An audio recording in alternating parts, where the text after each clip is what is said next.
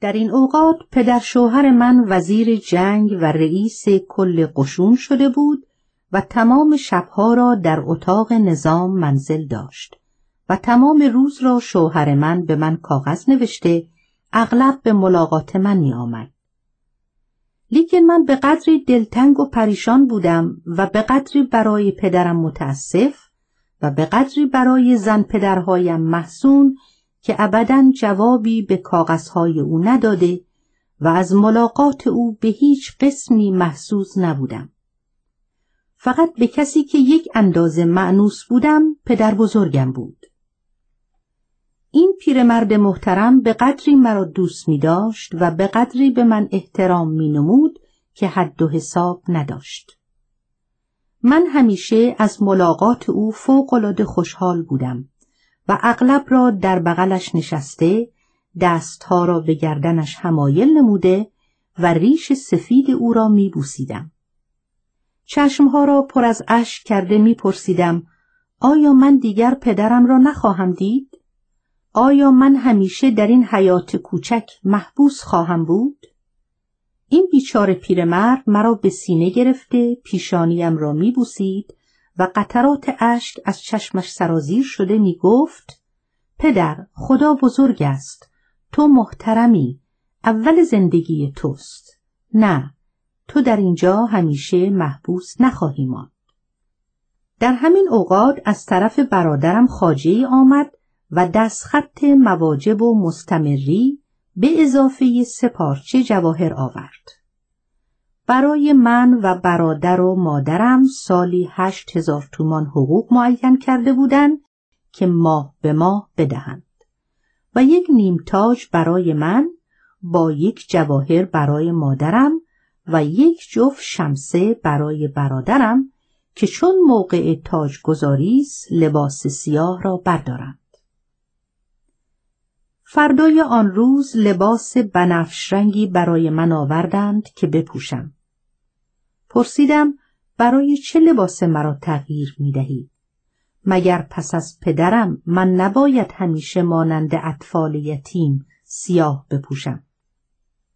مادرم مرا بوسید و گفت عزیزم برادرت سلطان است تاجگذاری است باید به حضور بروید ناچار از تغییر لباس هستید گفتم بسیار خوب لباس من چه مناسبتی به تاجگذاری برادرم دارد؟ پدر من هنوز دو ماه نیست مرده. چرا لباسم را عوض کنم؟ هرچه اصرار کردند قبول نکردم. بالاخره شروع به گریه کردم. دوان دوان خود را به آغوش پدر بزرگم انداخته. گفتم بابا جان بگو لباس مرا تغییر ندهند. پدر من تازه مرده. من هنوز پدرم را می بینم. هنوز او با من حرف می‌زند. این پیرمرد بیچاره رنگش تیره شد و گفت دختر عزیزم هرچه میل داری بکن حق با توست و نگذاش لباس مرا تغییر بدهند خیلی سعی داشت مرا آرام کند لیکن من به هیچ علاجی آرام نبودم اغلب به اتاق مادرم رفته عکس پدرم را برداشته به منزل خود می بردم و در گوشه و کنار مخفی کرده هر وقت تنها می ماندم بغل گرفته می بوسیدم و آنقدر گریه می کردم که به همان حال خوابم می برد. بالاخره این صدمات مرا از پای درآورده خیلی ضعیف و لاغر کرده بود. پس از چند روزی خاجه از طرف برادرم آمد و ما را احضار کرد که امشب باید به حضور بیایید. من خیلی امتناع کردم از رفتن و التماس ها کردم که طاقت ندارم امارت پدرم را ببینم.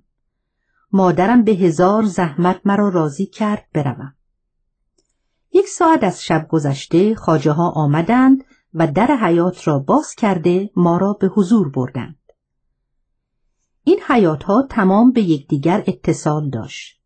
لیکن معاینه محبس تمام درها قفل و کلید در جیب خاجه. در موقع احضار در را باز کرده ما را به حضور می بردن. امشب اول شبی است که پس از مرگ پدر دوباره آن خانه مسکونی زمان پدر را می بینم.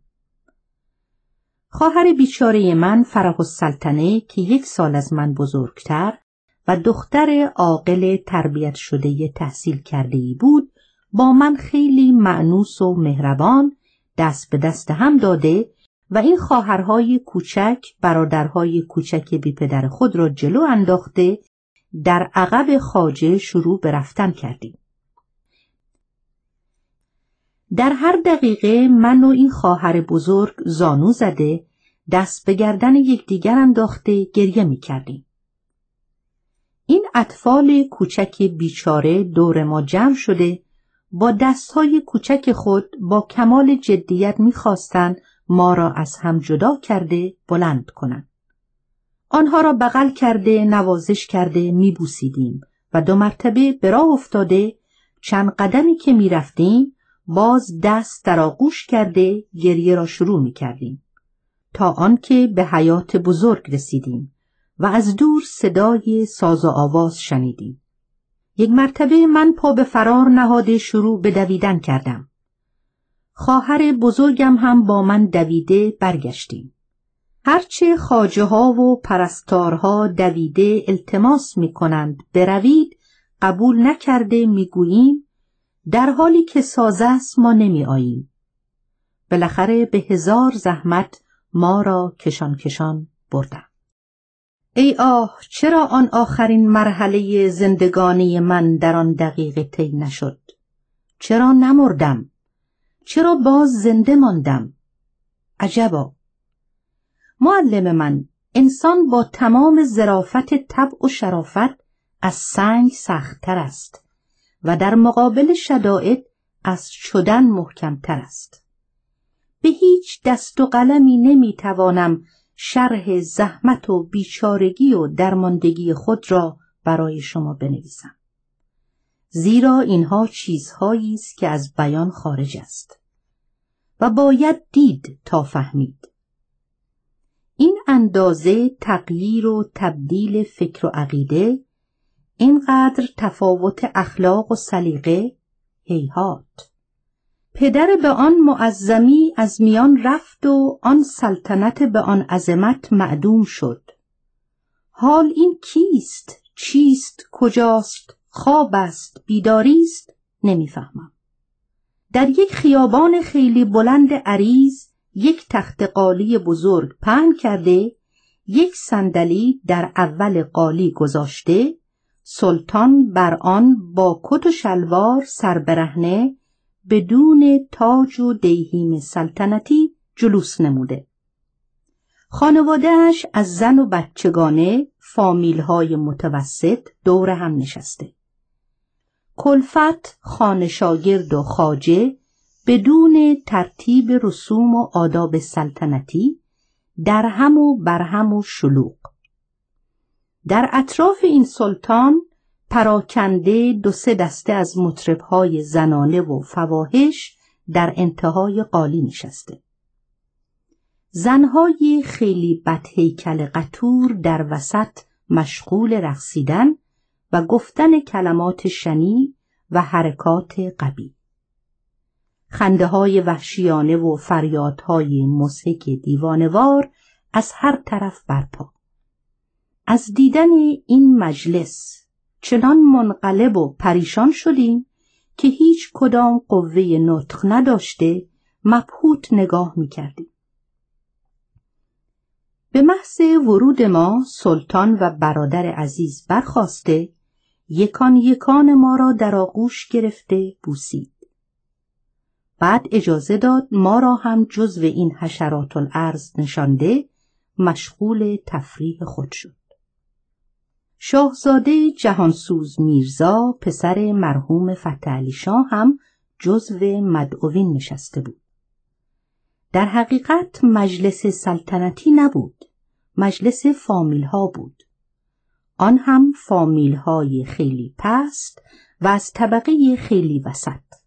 من به طور دفیله تمام وضع سرای پدرم را از دم نظر گذرانده و فرق بین پدر و برادر را خوب می دیدم. در تمام مدتی که عقلم می رسید و می فهمیدم مطرب زنانه در اندرون پدر من نمی آمد مگر در عروسی ها. آن هم فقط مطرب. امکان نداشت یک نفر فاحشه داخل آنها باشد. و دیگر اینکه پدر من به قدری مهیب و با عظمت بود که احدی را قدرت کلمه‌ای بلند گفتن در حضورش نبود و هیچ وقت کنیز و خاجه و اشخاص غیر را قدرت نزدیک شدن نبود. و همیشه من پدرم را با لباسهای آراسته به جواهر و تاج سلطنتی دیده بودم. امکان نداشت هیچ وقت اوریان با کتشلوار دیده شود. من در بد ورود شاه را گم کرده بودم نمیفهمیدم این شاه است زیرا از علائم سلطنتی هیچ در چهره و لباس او مشهود نبود باری نشسته بودم و به این وضع ناهنجار با یک نظر نفرت و حسرت تماشا می کردم. در این بین ملتفت شدم که یک مایع گرمی روی دست من ریخت. سر را بلند کردم دیدم یک نفر کنیز بی سر و پا یک شم روشن کرده در دست گرفته و از بالای سر شاه سرازیر شده و رقاص ها را تماشا می کند و از این شم قطرات درشت روی شانه شاه ریخته ترشح کرده به دست و صورت من می ریزد. این مجلس عجیب این بزم غریب پس از ساعتها به اختتام رسید و من مخصوصا یک کلمه از کلمات شاهانه را به خاطر دارم. مثل این است که الان میشنوم. زیرا به قدری این کلمه مقایر همه چیز بود که از حیرت هنوز فراموشم نشده. و آن اینکه شاهزاده جهانسوز میرزا پدر من سلطان مختدری بود لیکن اموراتش ترتیب نداشت. شام شاه را آوردند و در امارت حاضر کردند. کنیز سیاهی که خازنقدس لقب گرفته بود و حوری و عزیز کرده و طرف مهر برادرم بود آمد. به شاه خطاب کرد قربان شوم حاضره. ماشالله خدا عمرت بده. خسته نشدی؟ پاشو شوم یخ می‌کنه. خواهرت را ببر با خودت شوم بخورن ما میریم اون اتاق شوم می‌خوریم با یک نگاه های خیره تعجبامیزی به تمام این تئاتری که پرده به پرده برای این ملت بیچاره بالا می‌رفت نگاه کرده سر خود را حرکت عجیب می‌دادم و از شدت حیرت نمیشنیدم صدای برادر را که می گفت بیایید با من شام بخورید.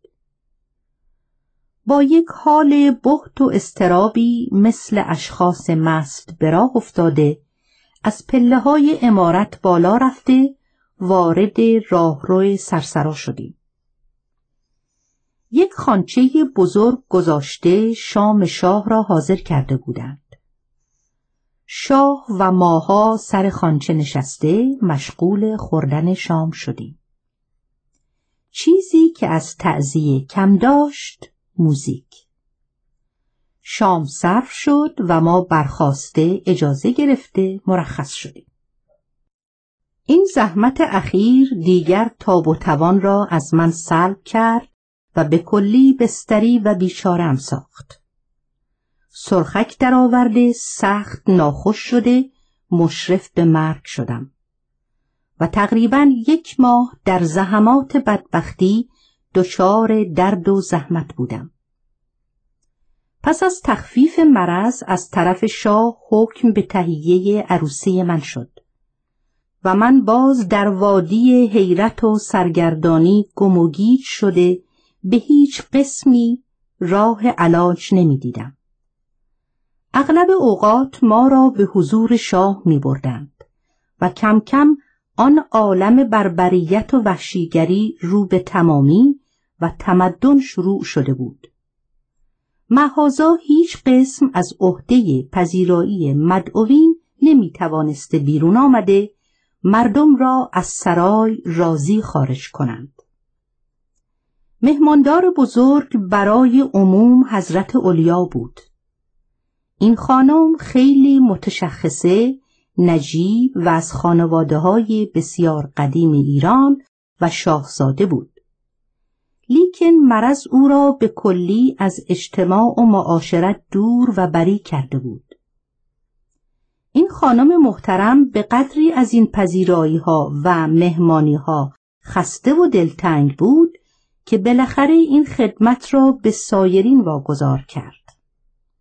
در مواقعی که این خانم پذیرایی می کرد، اغلب مهمانها از صبح تا شام سرگردان و بلا تکلیف بودند و در موقع مراجعت چادرهای خود را در مجموعه چرب نهار می دیدند و با دنیا دنیا پشیمانی از این تشرف به خانه خود مراجعت می کردن. این سرای با سرای پدر من از زمین تا آسمان تفاوت کرده بود و به کلی ترتیب سلطنتی در میان نبود. نسبت به آن عظمت گذشته این خانه و فامیل بسیار ساده بودند. حال کاری نداریم به اینکه تمام جواهرات سلطنتی در سر و دست اعلا و ادنا خانم و کنیز برق می‌زد. انسان کامل طرف مقابل را به آرایش ظاهر نمی شناسد بلکه به آرایش باطن باید بشناسد. با تمام این تزئینات و ترتیبات ابدا قابل توجه نبودند. و به کلی غیر قابل معاشرت بلکه قابل دوری و تنفر بودند. اگر یک شخص عاقلندیشی به این اساس سلطنتی با یک نظر فکر و فلسفه نگاه می کرد خوب می‌فهمید نتیجه این نوع سلوک و این قسم زندگانی چیست و این کار بالاخره به کجا منتهی می شود. پس از حضرت اولیا پذیرایی تقسیم شد بین نصحت السلطنه و نور الدوله و خازن اقدس. نصحت السلطنه مادر شعاع السلطنه و نسبت به سایر خانمها متمدنتر و خوشصورتتر بود. لیکن نور الدوله مادر سالار الدوله از ایلات آذربایجان و خیلی عوام بود و صورت مطبوعی هم نداشت. خازنقدس هم سیاه و از خدمه مادر مرحوم شاه بود و در سابق اسمش الفت بوده است. در یکی از مسافرت هایی که ولیعهد به تهران می کند این الفت را با مادرش دلپسند به او هدیه می کند. دلپسند را سیغه می کند چون سفید بوده است و الفت را به واسطه لیاقتش رئیس قهوهخانه پس از متارکه با ام الخاقان مادر محمد علی شاه دلپسند معزز السلطنه می شود و اعتزاد السلطنه که همین محمد علی شاه باشد به او سپرده می شود. موقعی که تلگراف قتل پدرم به شاه می رسد و او برای سلطنت حرکت می کند و آزم تهران می شود فورا تمام خانواده خود را از کوچک و بزرگ لقب می دهد. در ضمن القاب الفت خازنقدس می شود و این خانم خیلی طرف توجه و با نفوذ و مسموع الکلمه واقع می شود.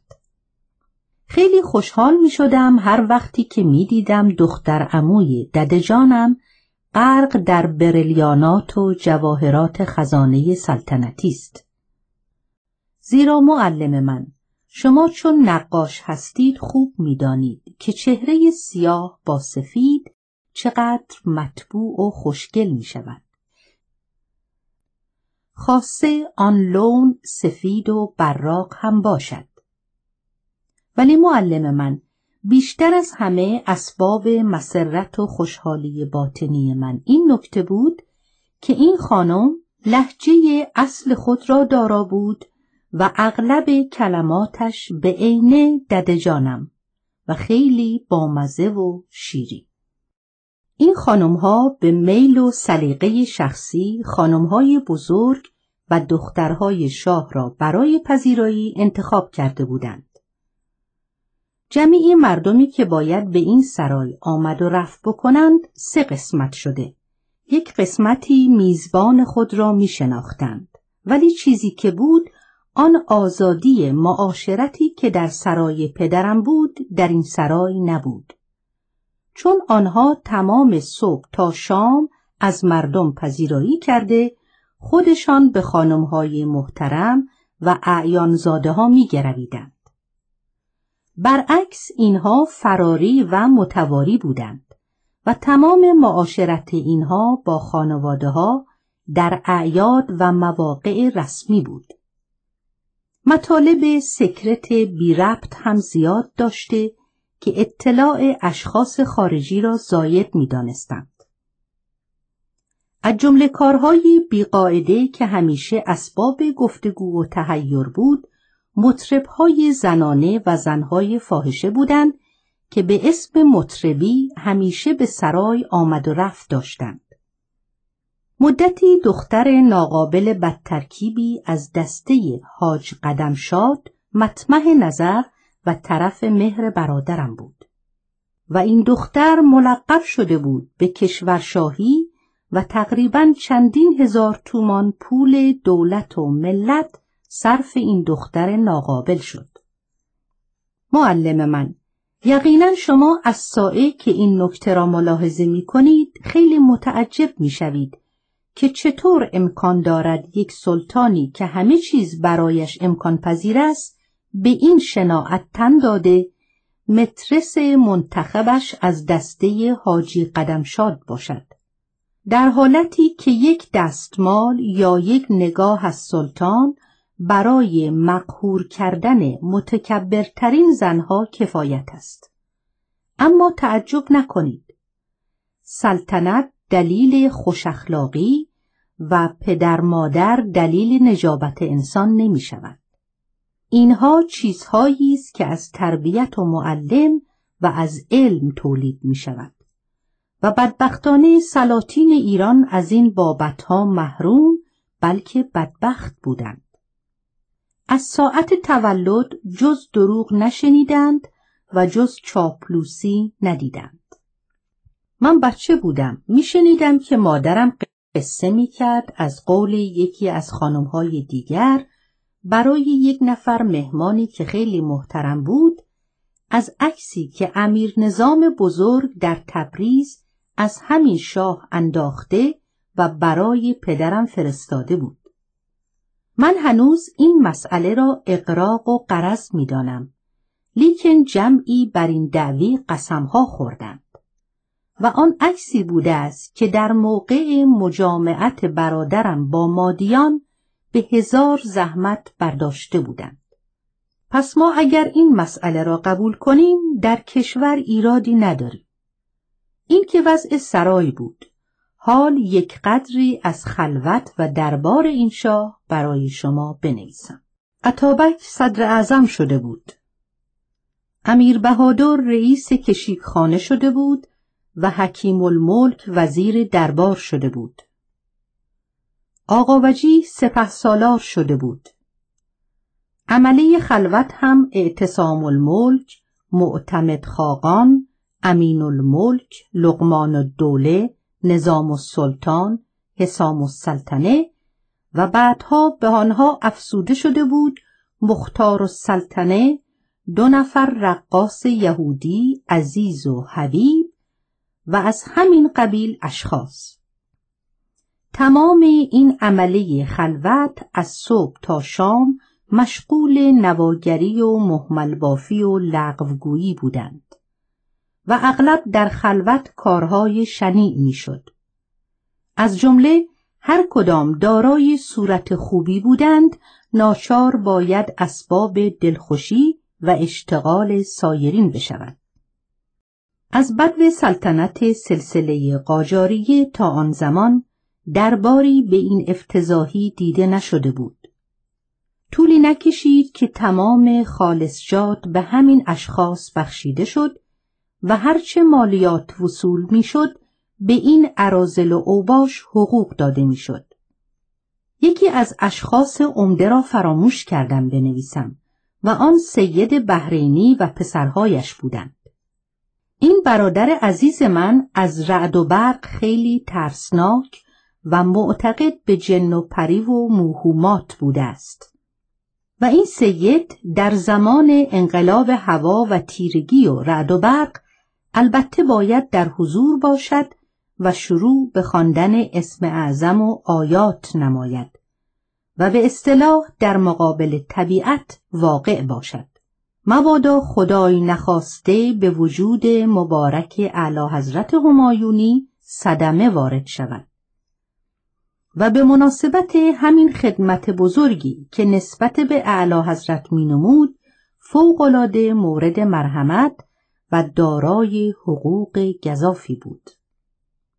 با وجود این دربار و این وضع رفتار باز می توانم بگویم این برادر من در زیر این پرده های مستحرق زندگانی دلی رحیم و نفسی سلیم داشت. به ادبیات زیاد مایل بود. علم و معارف را بزرگ می شمرد. اولین کاری که کرد فرستادن برادرهایش و پسرش و نوادههایش برای تحصیل به اروپا بود و از این رو تشویق نمود تمام اعیان اولادهای خود را به اروپا بفرستند. در واقع ما می توانیم بگوییم که به معارف زیاد خدمت کرد.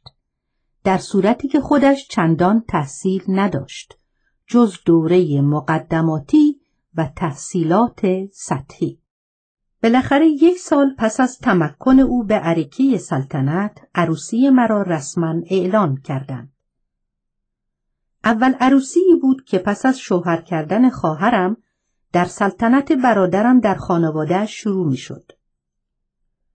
مادرم خیلی قشنگ و با سلیقه جهیز مفصل برای من ترتیب داد. برادرم هم پنج هزار تومان مخارج عروسی به مادرم داده بود. عروسی من شروع شد. چهار پنج شبانه روز مهمانی، ساز و آواز و موزیک داشتند. و می‌رفتند با این هیاهو و خوشحالی زندگانی پرزحمتی را به من تسلیم نمایند. و مرا در این تئاتر بزرگ که نامش عمر و گذشتن شبانه روز است داخل نموده در واقع به مصائب و زحمات اجیر بدهند من آن نفرت و حسرت را همیشه در خود محبوس می کردم. لیکن شوق یک زندگانی مطلق الانانی مرا از کدورت منع نموده تقریبا خود را از این پیش آمد برخلاف همیشه راضی و خشنود می دیدم. و جهت این رضایت همه این بود که پس از پدرم دنیا برای من تمام و خوشی کلمه غیر معلومی شده بود. زیرا در این حیاتی که ما را منزل داده بودند به اضافه اینکه محقر و غیر قابل زیست بود تقریبا حبس بودیم. هیچ اسباب اشتغال و تفریحی نداشتیم. برخلاف منزل محتشمانه پدرم که همه قسم اسباب آسایش و رفاه در او منظور بود. در حقیقت من خود را زنده مدفون می دیدم و فرق این زندگانی را با زندگانی گذشته به خوبی احساس می نمودم. از این جهت به عروسی و خلاصی از این محبس رضا داده دیگر چندان دلتنگ نبودم. بلکه قدری هم خوشحال بودم.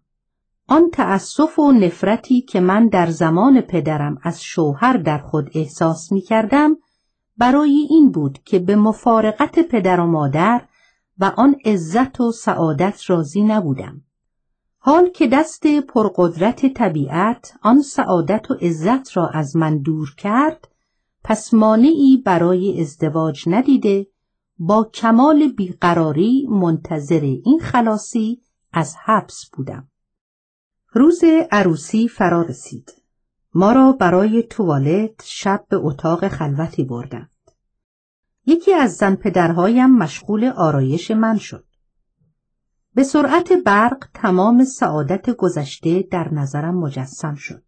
پدرم را می دیدم که با تبسم اندوهناکی مرا تماشا می کند. روز عقد و شیرین خوران خود را به خاطر آوردم که پدر داشتم. اشک بی اختیار از اطراف چشمم سرازیر شد. سائقه بر سرم خورد. زیر بار درد و اندوه بیچاره شده سرم به عقب افتاد. نفسم قطع شد. تمام مدعوین به این اتاق هجوم کرده تقریبا مرا نیمه مرده دیدند. با هزار زحمت مرا به حال آورده مشغول تسلی شدند. مادرم هم زحمتش کم از من نبود و اندوه در چهره ملایم و مطبوع او اثر غریبی کرده بود. در این چهره قشنگ چشمهای درشت اشکالودی دیده می‌شد که در آنها افت و محبت عظمت درد و زحمت و ملایمت به وضوح آشکار بود. این صورت در آن ساعت به قدری دلچسب و پاک بود که هنوز هرگاه چشم بر هم می‌گذارم آن را می‌بینم. دستی بر سرم کشید مرا بوسید و گفت مادر پدرت مرد اما بزرگتر از اویی هست. متعجبانه پرسیدم کیست؟ سر به آسمان بلند نموده دو قطره اشک از چشمهای سرازیر شده گفت خدا. آن وقت دیدم آن ضعف و زحمتی که در من تولید شده بود به قدرتی مبدل شده و نور امیدی در اطرافم پراکنده گشته اما افسوس که این امید آنی بود و دوباره غرق حزن و اندوه شدم لیکن دیدم عیش و سروری که در این جماعت بود منقضی شده و به واسطه حزن من تمام محسون هستند. تمام قدرت خود را به یاری طلبیده با جدیت کافی حزن خود را مخفی نمودم. آرایش تمام شد و ما را به سرای سلطانی بردند. تشریفات زیادی از هر قسم و هر قبیل مهیا کرده خیلی معظم و محترم ما را پذیرفتند.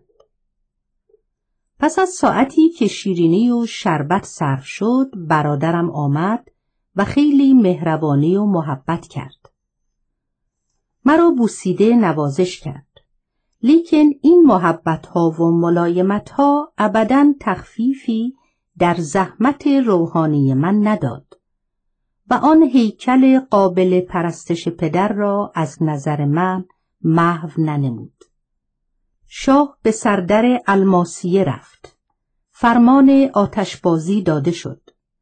پس از یک ساعت از خانواده داماد دختر همان عطابک و دخترهای خود امیر نظام آمده اجازه بردن ما را از حضرت سلطان خواستند.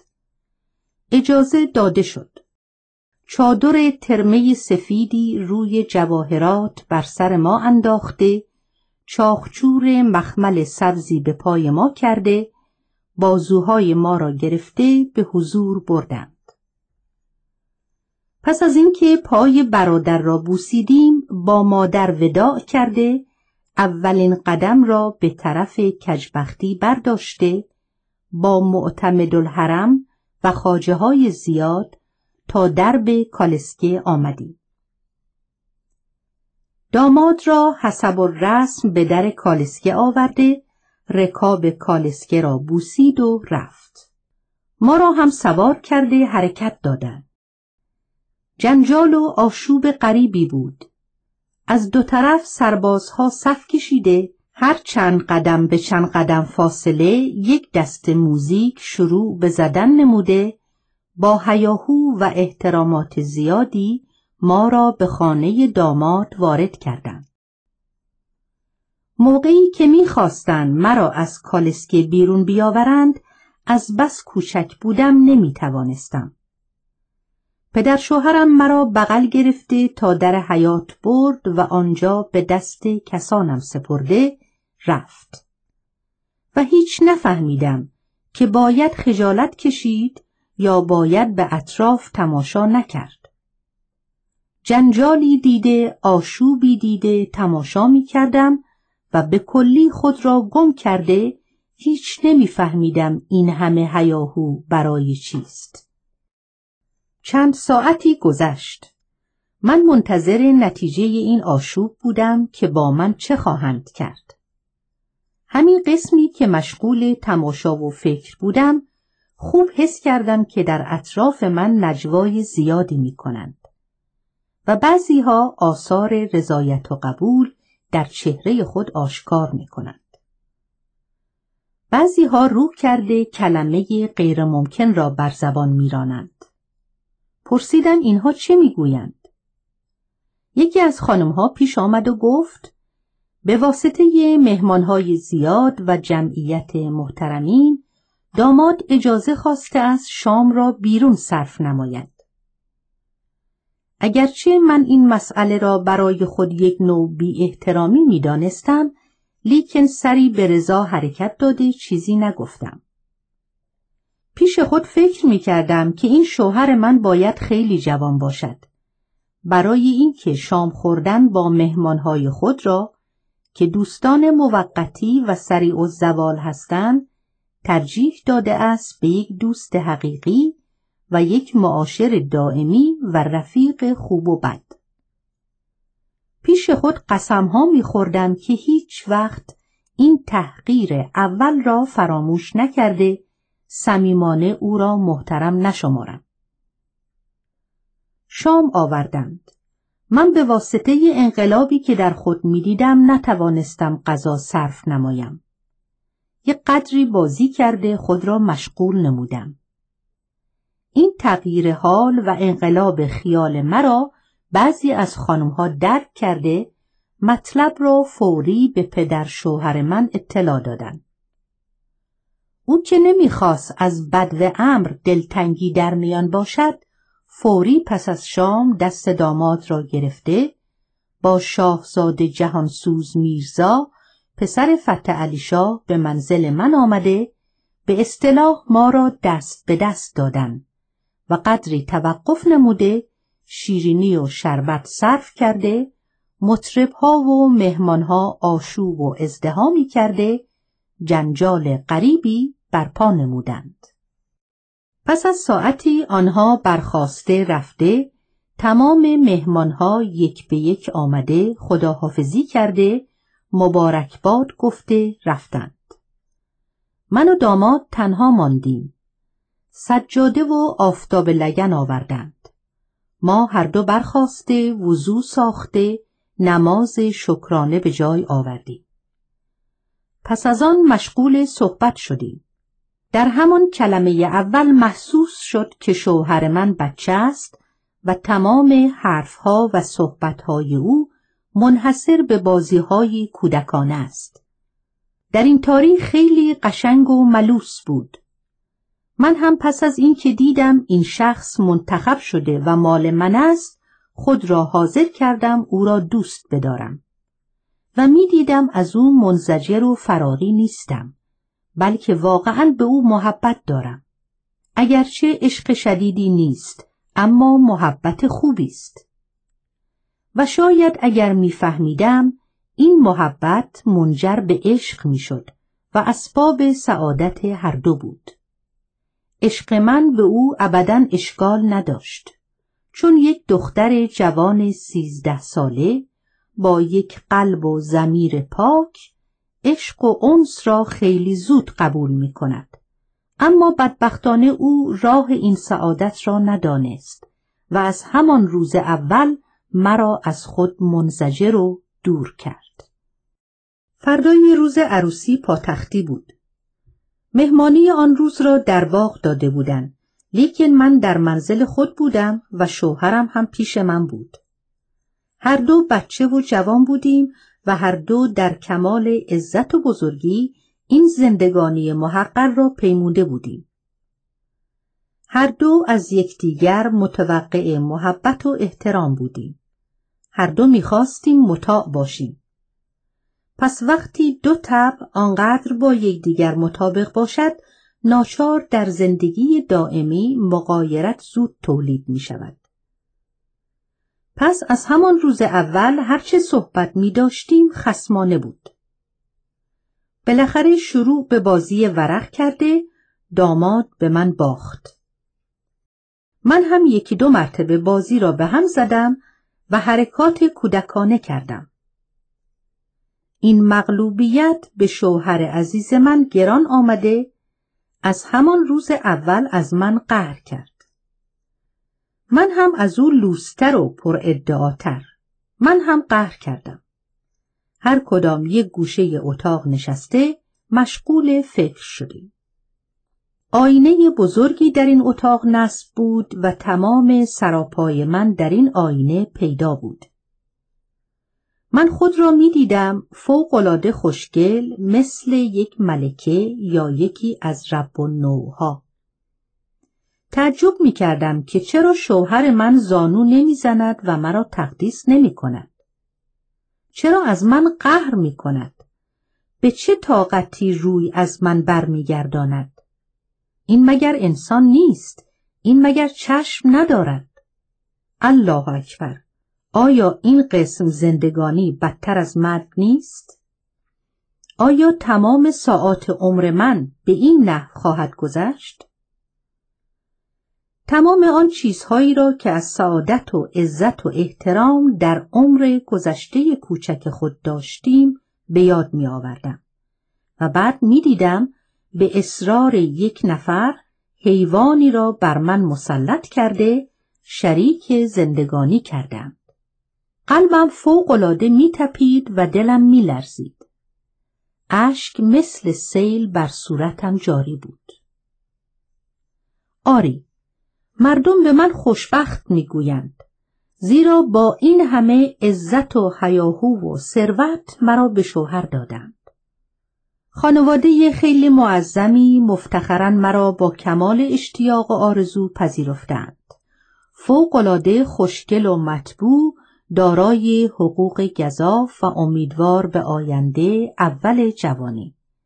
اما در تمام این سعادتهای ظاهری و خوشیهای سطحی من بیچاره بدبختترین مخلوق هستم.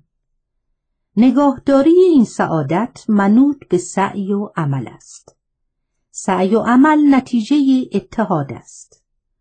اتحاد از چه چیز ایجاد می شود؟ از محبت. محبت از چه تولید می شود؟ از عقل. عقل از کجا تکمیل می شود؟ از علم. این طرف و شوهر عزیز من بچه خودسر خسته کننده است. پس من بدبختی را روبروی خود معاینه می دیدم. و خوب حس می کردم که عاقبت وخیمی را باید منتظر باشیم. روز به همین قسم گذشت. عصر مرا به مجلس مهمانی بردند. مثل بریلیانت ها از خوشگلی می درخشیدم و فوقالعاده اسباب توجه و تحسین شده بودم. در دل دعا می کردم این دو سه ساعت عصر به قدر روز محشر طول بکشد تا من دوباره به منزل خود نیایم و دچار حرکات وحشیانه و محبتهای مستحزهانه شوهرم نشوم. اما هرچرا انسان بخواهد نمی شود. و طبیعت از محور خود تخطی و تجاوز نکرده آنچه را میل دارد می کند. شب شد و ما دوباره به منزل مراجعت کردیم. شوهرم مشغول بازی بود. کاغذ پاره های فراوانی جلوی خود ریخته و دیو کاغذی می ساخت. تخت درست می کرد، شاه و وزیر ترتیب می‌داد.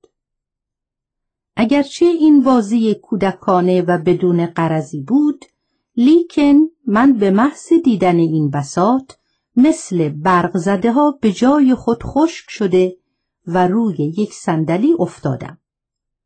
تصور کردم این اساس را بر ضد من فراهم کرده و این شاه کاغذی که به صورت دیو ساخته گوشهی به خانواده من زده.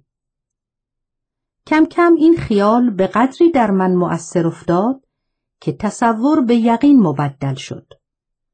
با کمال حزن دایه خود را صدا کرده گفتم ببین مم جان به پدر و خانواده من توهین می کند و به من از این راه زحمت می دهد. چرا روز اول عروسی و اول مرحله زندگانی این حیوان مرا میرنجاند؟ شروع کردم به گریه و به اتاق دیگر رفتم. کسانی که همراه من بودند به اتاق رفته او را ملامت کرده و کاغذها را پاره کرده دور ریخته و ما را آورده با هم صلح دادند.